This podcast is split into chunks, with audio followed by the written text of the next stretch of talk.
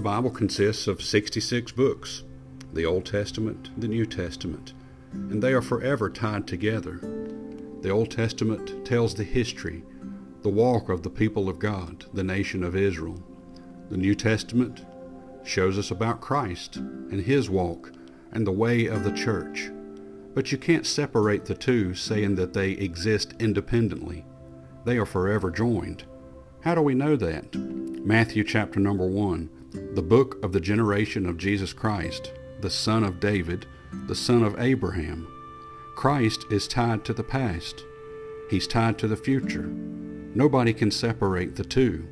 He has a family, and we want to be a part of that family.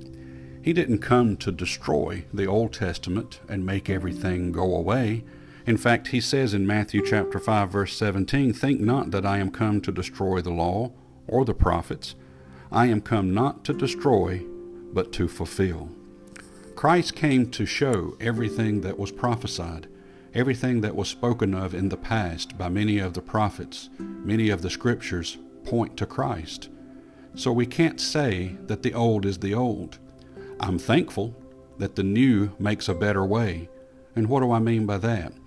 Well, in the Old Testament, the penalty for sin many times was death. And the Bible even says it is appointed unto men once to die, and it says that the wages of sin is death. But we have something new, we have something better.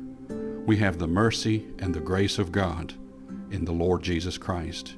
He came to forgive, not to condemn, not to judge. Judgment is being withheld until that final day. So for right now, let's not try to separate the old from the new. Let's learn from the old, carry forward all of those things that are mm-hmm. important to us, like the genealogy of Christ, and understand that when Christ came, he came to save. He came to seek and to save that which is lost. The penalty for death, it remains, but he paid the price. He took the penalty and paid it all for all of us. Be thankful for the old and the new. Just don't get caught up in one or the other. Marry them together because they all point to Christ. May God bless you and have a wonderful day.